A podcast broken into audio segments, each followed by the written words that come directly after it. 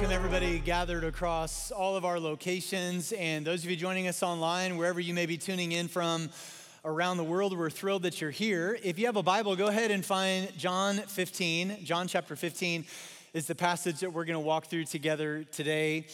Um, when uh, Lindsay and I were first married, uh, the first place that we moved into was a little uh, rental home that her grandparents owned. And, uh, you know, it was just a modest little home. It's barely a thousand square feet if you held your breath. And uh, we had to do a little bit of work um, to, in order to move into that house because the previous uh, tenants had neglected it, uh, and that's kind of putting it mildly. And so uh, when we, you know, got the keys and were ready to move in, we, you know, we had to tear out the carpet, and I had to rent a, a tiller and till up the yard and reseed it because it was so bad. And when I did, I dug up all kinds of interesting things um, chicken wire, Miller Lite cans, a Lynyrd Skynyrd t shirt. So this begins to kind of tell you a little bit about the people that uh, lived there uh, before us. But uh, maybe the most disturbing thing I had to do was I had to get a power washer, uh, not for the outside of the house, which is where you normally use a power washer, but for the inside. And uh, the um, cabinets and the drawers uh, were so bad because of a ongoing neglected cockroach problem.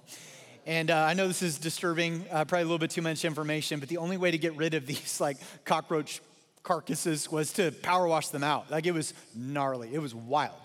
But we had to do some work in order to, to, to move in, you know, and make this ours. Now, since that time, thankfully, you know, we've uh, moved into a number of apartments and homes over the years.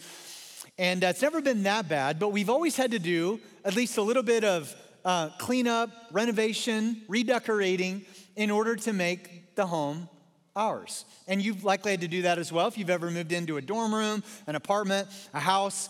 And the changes can range from, you know, small, like maybe it's just a fresh coat of paint or some new furniture or some fixtures, or maybe um, big changes, like you gotta knock out a wall or have a kitchen island rebuilt because the previous owners decided to steal it and take the island with them. True story. I think the island needs to stay with the home, but they didn't think so. Now, uh, in, in any case, there's always some, uh, you get the keys, you own the property, there's some renovations, some redecorations that need to be done to make it yours. Now, I say all that to say this. Did you know that when the Bible speaks about the place in which God lives, that, that God describes you as his house? Check out 1 Corinthians chapter 6, verse 19. It says, Do you not know that your bodies are temples of the Holy Spirit who is in you, whom you have received from God. You are not your own, you were bought at a price. Now, understand in, in the Old Testament, the place where the Spirit of God resided was a place called the temple. But then after Jesus, the Spirit of God no longer resides primarily in a temple or a cathedral or a sanctuary or a church building of any kind. It resides in his people, in individuals. And so God's Spirit is here, not because this place is any more sacred than any other, but because God's people are here. So God decides to move into you. So here's the gospel message the gospel is that you and I come to the end of ourselves, we recognize our sin and rebellion we turn to God, we confess the sin, we repent of it, we invite Jesus into our lives, not just as Savior, but as Lord. God purchases our redemption through the blood of Jesus, and then it's move in day. The Spirit of God shows up with a U Haul truck, and He wants to move into your life. Now, now, with all that in mind, here's the question Would God be comfortable to move into your life as is? Or is there some demo work that needs to be done? Is there some renovation or some redecorating that needs to take place? Now, I want to be really clear about this. I don't want you to misunderstand that God purchased your salvation. There isn't anything you bring to the table, no down payment that you make. He purchases you as is. I've talked to a number of people over the years that, that assume that they can't come to God until they know more or until they do more. Or, you know what? I got a bunch of stuff I got to clean up in my life and then I'll come to God. And that's just silly. It's like, you know, that's like saying, you know what? I got to clean the cup up before I let God clean the cup up. No, you just bring the cup to God as is, and He signs the deed. You are His. He purchased you by His blood. And we are all fixer uppers, by the way. All of us are fixer uppers. Romans 3 says, nobody is righteous, not even one. And so, just like when you purchase a house, your name is on the deed. God signed his name, you are his, and now he goes to work, in the words of that great book by Dallas Willard, to renovate your heart. And that's a lifelong process of just renovation and knocking a wall down and redecorating. And, and here's the words it's lordship and it's sanctification.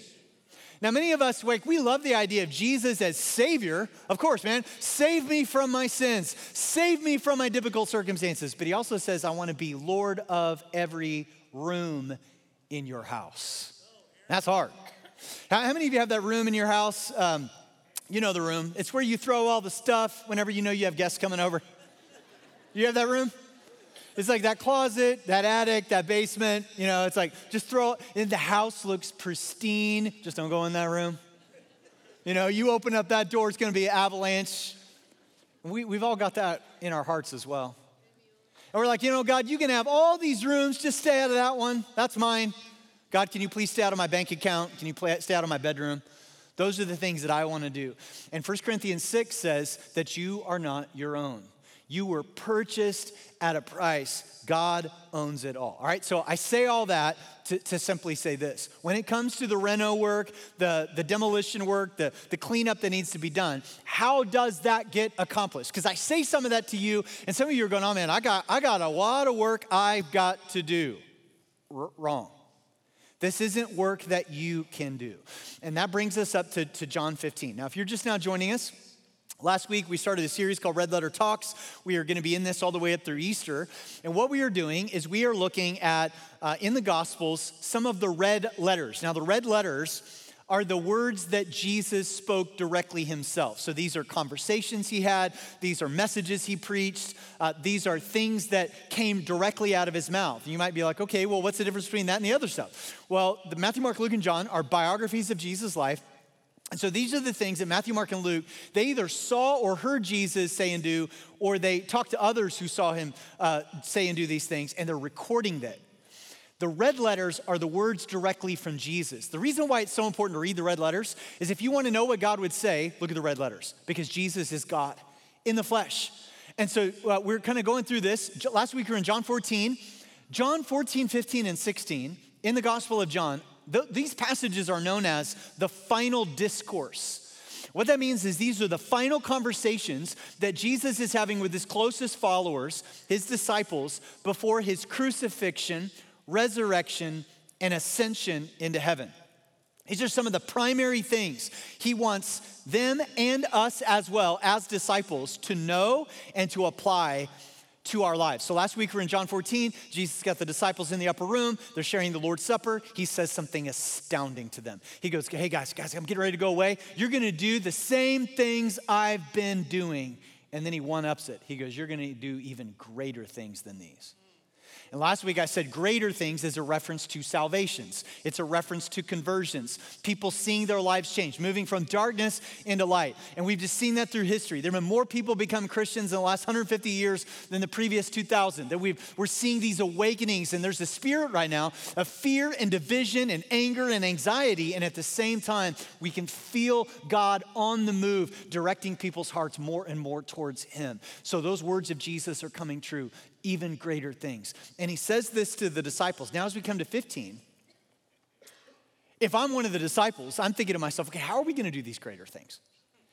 And so they leave the upper room, they're walking to the Garden of Gethsemane, it's the cool of the evening, and they walk past some ancient vineyards that have been producing fruit for decades. And this prompts a metaphor that Jesus is going to use that is so vivid and helpful for us in our understanding of whose job it is to renovate our heart and to produce some fruit in and through our lives. And so let's look at these red letters of Jesus. I'm just going to read the first eight verses of chapter 15.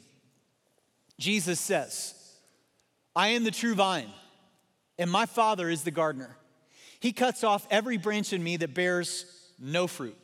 While every branch that does bear fruit, he prunes so that it will be even more fruitful. You are already clean because of the word I have spoken to you. Remain in me as I also remain in you. No branch can bear fruit by itself, it must remain in the vine. Neither can you bear fruit unless you remain in me. I am the vine, you are the branches. If you remain in me and I in you, you will bear much fruit. Apart from me, you can do nothing. If you do not remain in me, you are like a branch that is thrown away and withers. Such branches are picked up, thrown into the fire, and burned. If you remain in me and my words remain in you, ask whatever you wish, and it will be done for you. This is to my Father's glory that you bear much fruit, showing yourselves to be my disciples. Jesus says, I am the vine. Now, if you study that metaphor throughout Scripture, you'll find that that metaphor was used often in the Old Testament to describe God's people, the Israelites, but it was often used as a rebuke. So God would say to the Israelites, you, you guys are like a vine that bears no fruit. And the disciples would have been very familiar with that passage of Scripture. And so when Jesus uses it, they would have understood the indicting metaphor. But something changes when Jesus uses the metaphor. Jesus says, No, no, I'm the vine. And they would have immediately picked up on that. That something had changed. In other words, Jesus is going, You're not the vine, I'm the vine. It didn't work before when you tried to be the vine. The Israelites tried to be the vine for decades and they couldn't produce any fruit. I'm the vine. Well, what's that mean? Well, that means that Jesus wants to do for you and me what we can never do on our own. He wants to accomplish in you what you could never do. He wants to produce some fruit in your life that you haven't been able to grow on your own. Okay, so he's the vine. What do we do? You're the branch. Just be the branch. Well, what do branches do? Branches only have one job Stay connected to the vine. Well, what does that mean? Well, let me just give you a, a couple of suggestions here to, to jot down some notes to reflect on this later. Being the branch means, first of all, finding significance in who I am. A better way of saying that is who I now am in Jesus Christ, not what I do. So he just told them in the upper room that they were going to do the same things he had done, even greater things than these. And so, how are they going to do these greater things? Now, Jesus nowhere in the passage says, okay, guys, huddle up. Here's how you're going to do these greater things. I've actually gone to the liberty of developing five year strategic plans for each one of you. Based upon your Myers Briggs, your disc profile, your strength finders, it's all cross correlated with your Enneagram number and your wing. Right? And if you can just kind of follow this strategic plan to a T, then you're going to find your life's purpose and you're going to fulfill the Great Commission, and there'll be a nice little bonus for you at the rapture. No, Jesus didn't say any of that. that that's what we do, that's what we say. Here's what Jesus says here's how you're going to do these greater things understand your role. I'm the vine, God's the gardener, you're the branch. Just be the branch. Oh, okay, okay, I think I got it. But what's that mean? Well, it means that success and significance in your life is not based just on what you do, but it's who you're connected to. And our focus, oftentimes within the church, sometimes tragically, especially within the church, and in our individual walks with the Lord, our focus has a tendency to be on doing, but Jesus keeps putting the emphasis back on being.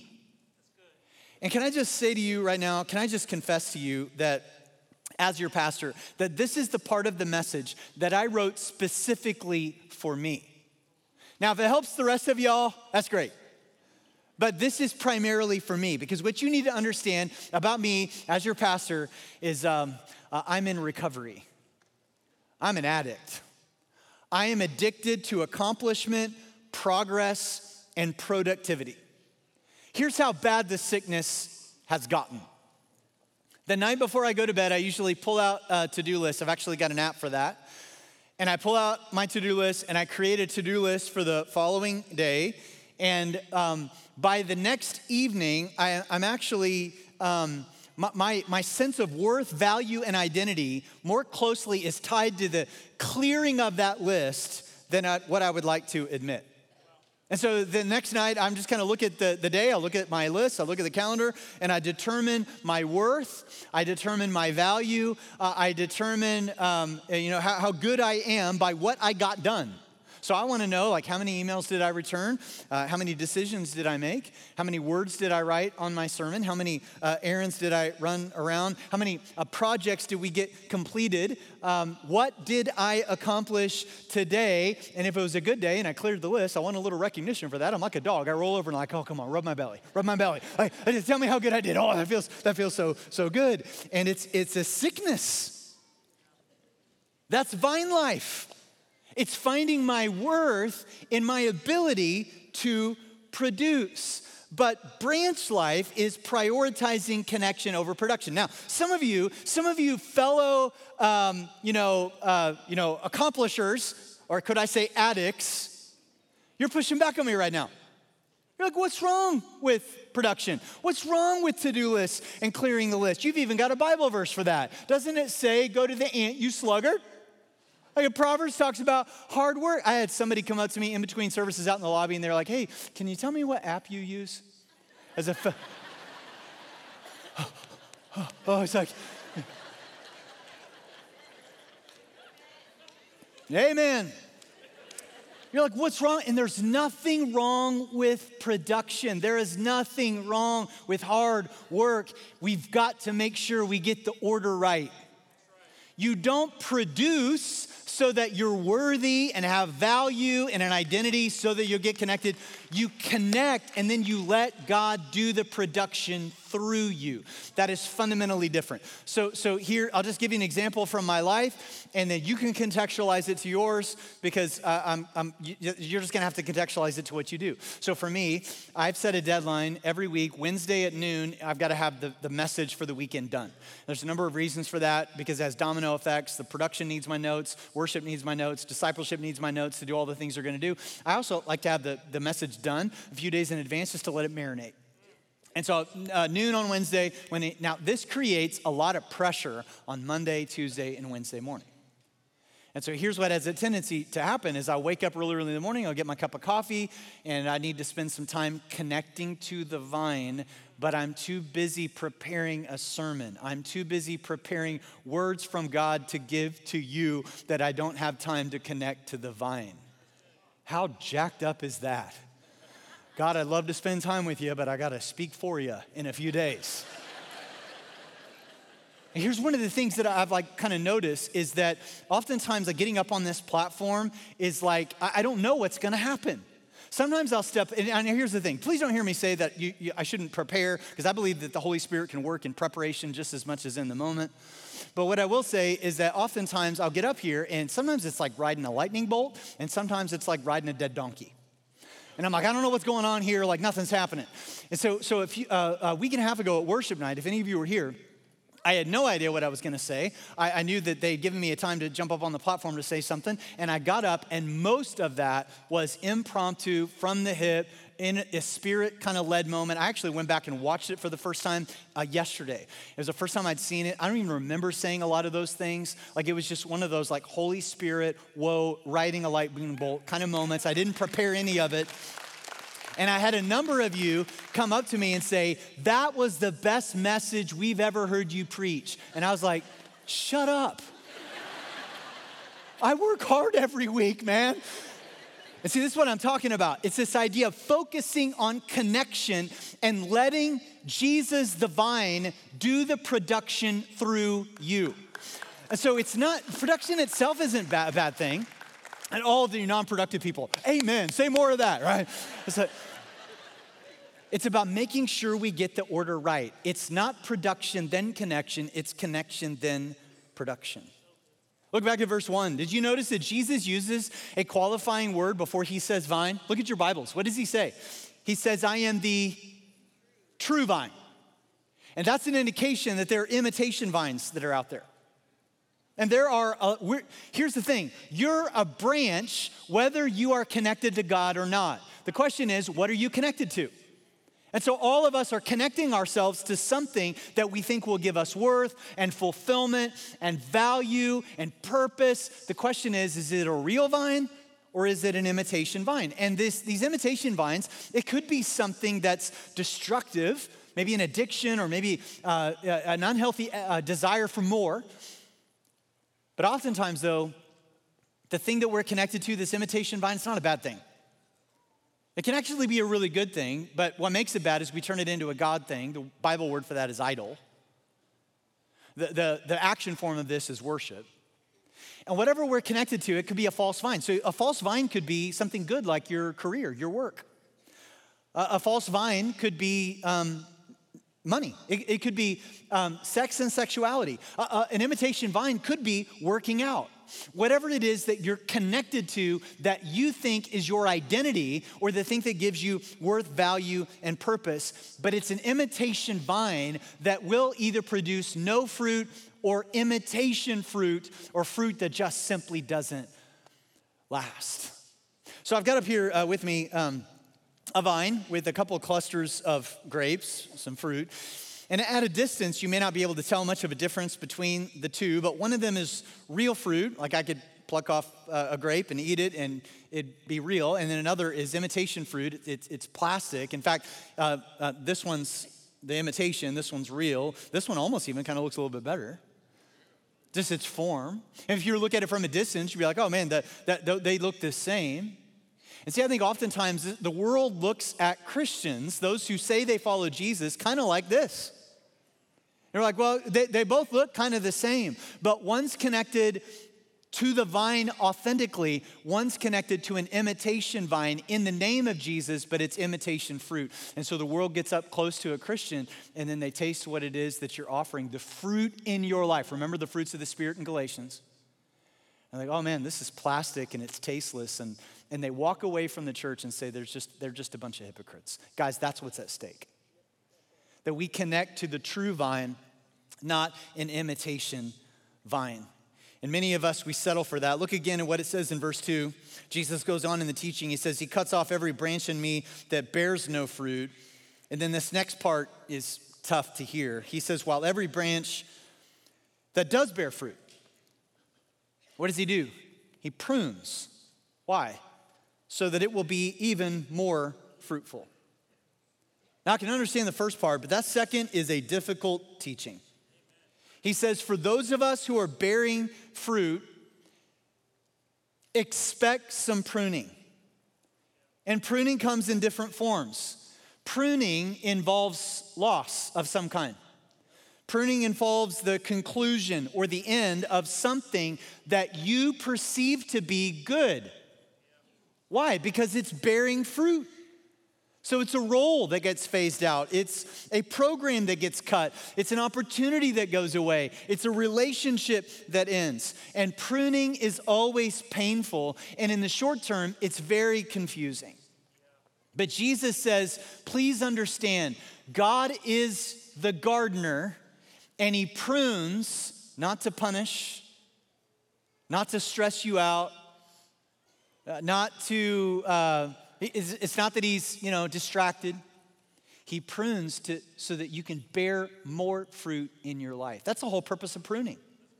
You don't prune things that are dead, you prune things that are alive so that they flourish even more. I was talking to somebody who knows a thing or two about vineyards, and they said if you were to show up at a grape vineyard on pruning day, and to the untrained eye, you would perceive the pruning to be excessive. You would assume the gardeners were destroying the vines. They were cutting so much back. But he said pruning is essential for the juice of the, of the, of the fruit to be even sweeter. And then he, they even said this the more stress you put on the branches, the sweeter the fruit. And that falls right in line with what Jesus says in this passage. I know some of you right now are in a season of pruning and it feels excessive and it feels painful and it feels like it will never end. And I want you to know that it's not because God is neglecting you or absent or punishing you. It's be, quite possibly it could be because he's the master gardener, he's playing the long game, and he wants to see even fruiter, sweeter fruit from your life. So, so to recap from the passage, there's a few different kinds of branches. He says there's branches that are connected, but maybe it's a false vine or they're not really producing any sort of fruit. Then you got branches that are bearing fruit, but they get pruned. And then the last thing Jesus says, you got branches that are on the ground because they are no longer connected. You know, every spring, uh, I know that we're going to have some pop up thunderstorms that are going to roll through and high winds and rain. And I always know every time one of those comes through in the spring that I'm going to have some cleanup to do because there are branches that were connected to my trees in my yard that are going to break off and they're going to fall on the ground. And when a branch breaks off a tree and falls on the ground, it's no longer a branch, it's a stick. And I got to go through and I got to pick up the sticks. And I don't, it's kind of pretty tragic actually, because you look at it and you see all the carnage after a thunderstorm. You can kind of see where that branch used to go, but now it's kind of like, well, you know, I, I can't glue it back on. I'm not gonna tape it back up there.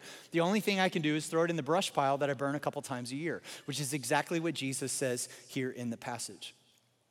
But it wasn't that the storm caused the branch to fall off the tree because not all the branches did.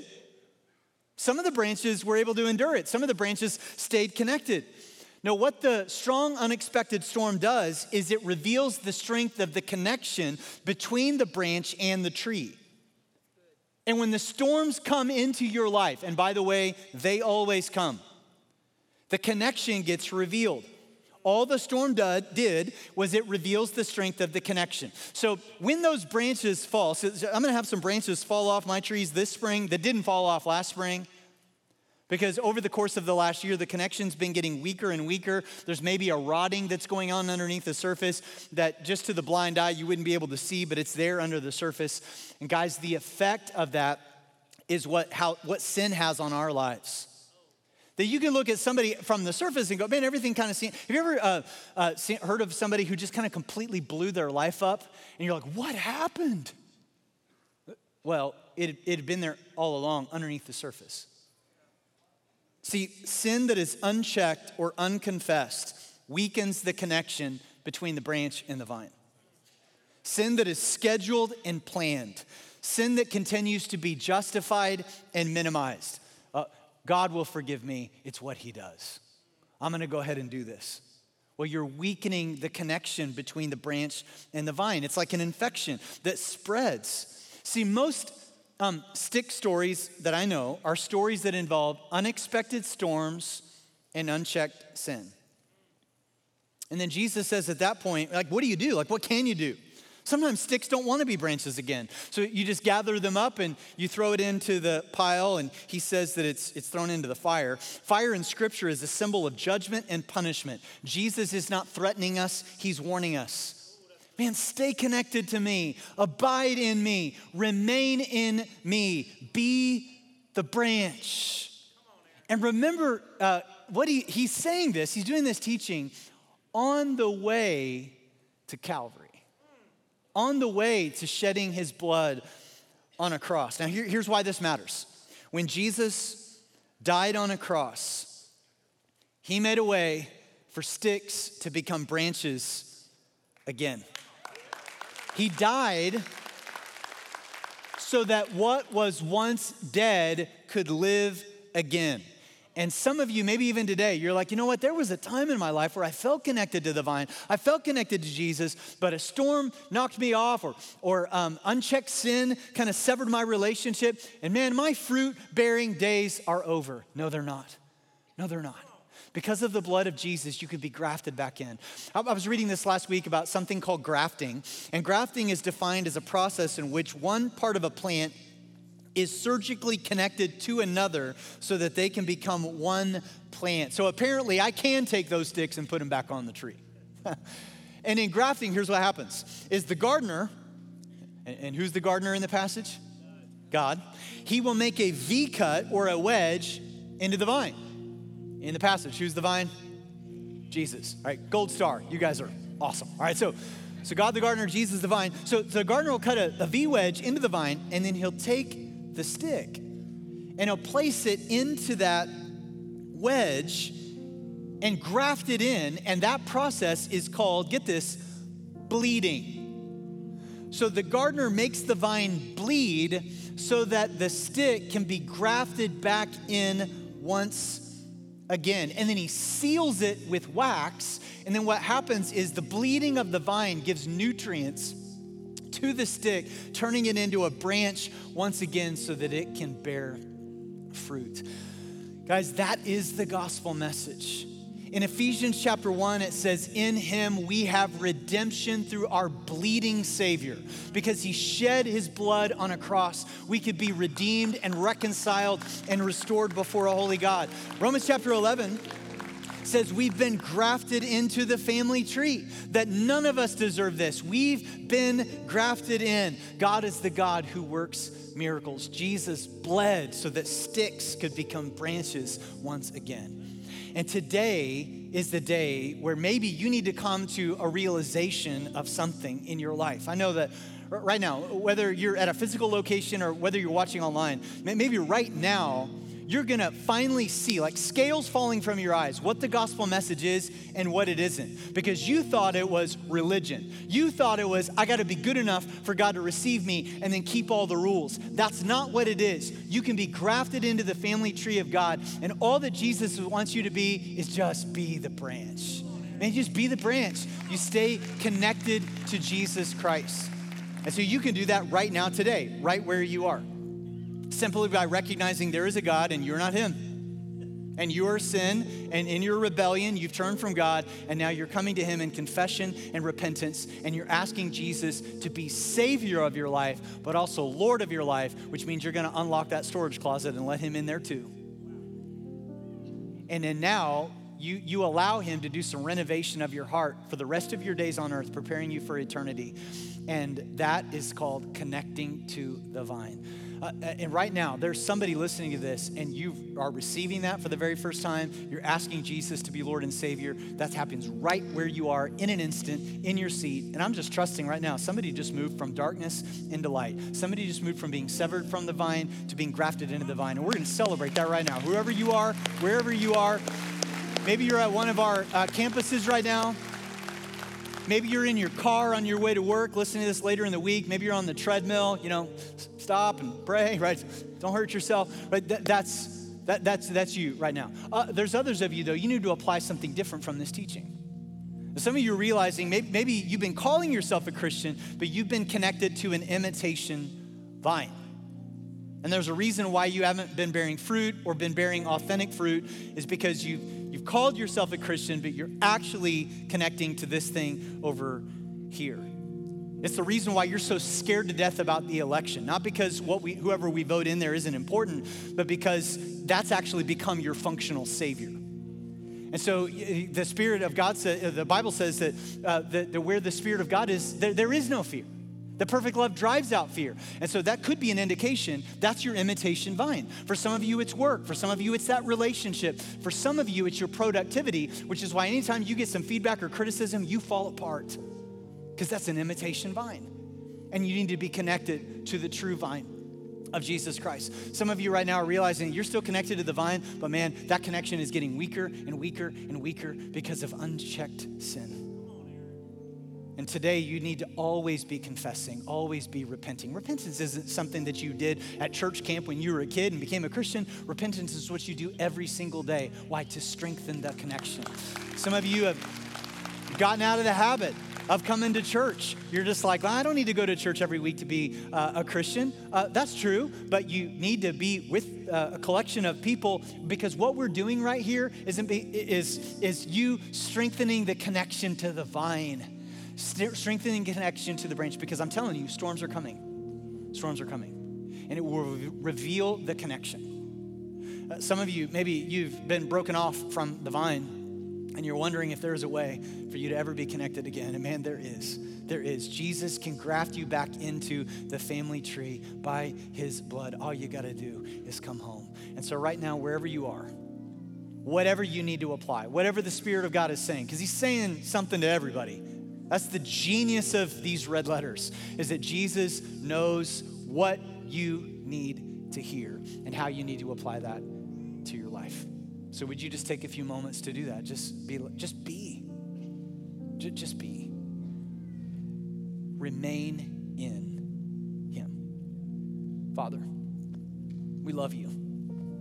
Thank you for being the master gardener who knows when we need pruning, even if we don't want it.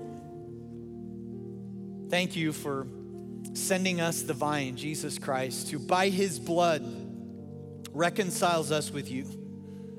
Father, thank you that you're a God of miracles, that you can take sticks that are on the ground and graft them into the family tree so that fruit might be born through our lives once again.